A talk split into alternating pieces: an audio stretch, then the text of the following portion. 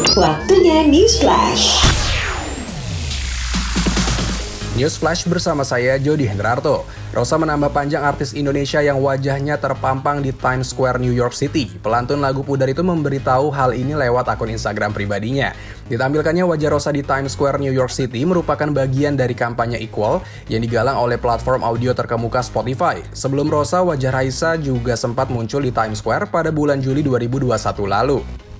Lanjut informasi lainnya, Twitter kembali menguji fitur baru untuk melawan penyebaran hoax atau informasi palsu di platformnya. Kini setiap pengguna bisa melaporkan jika ada postingan Twitter yang membuat konten yang berisi hoax atau informasi palsu.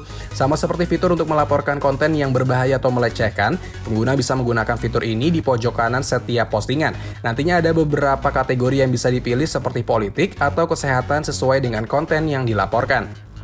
Lanjut ke informasi dari dunia olahraga, atlet lempar lembing Polandia yaitu Maria melelang medali perak Olimpiade Tokyo 2020 demi membantu bayi 8 bulan operasi jantung. Seorang bayi laki-laki bernama Milozek memiliki kelainan jantung yang serius dan membutuhkan operasi di Universitas Stanford. Biaya yang dibutuhkan orang tua Milozek membayar operasi tersebut sebesar 384,512 dolar Amerika Serikat. Kita beralih ke dunia sepak bola, rumor kepergian Phil Jones dari Manchester United nampaknya tidak akan jadi kenyataan. Sang bek dilaporkan akan bertahan dan memperjuangkan tempatnya di skuad setan merah. Jones sudah lama tidak tampil bersama MU, dia kerap mengalami cedera sehingga musim lalu dia sama sekali tidak tampil di laga resmi setan merah.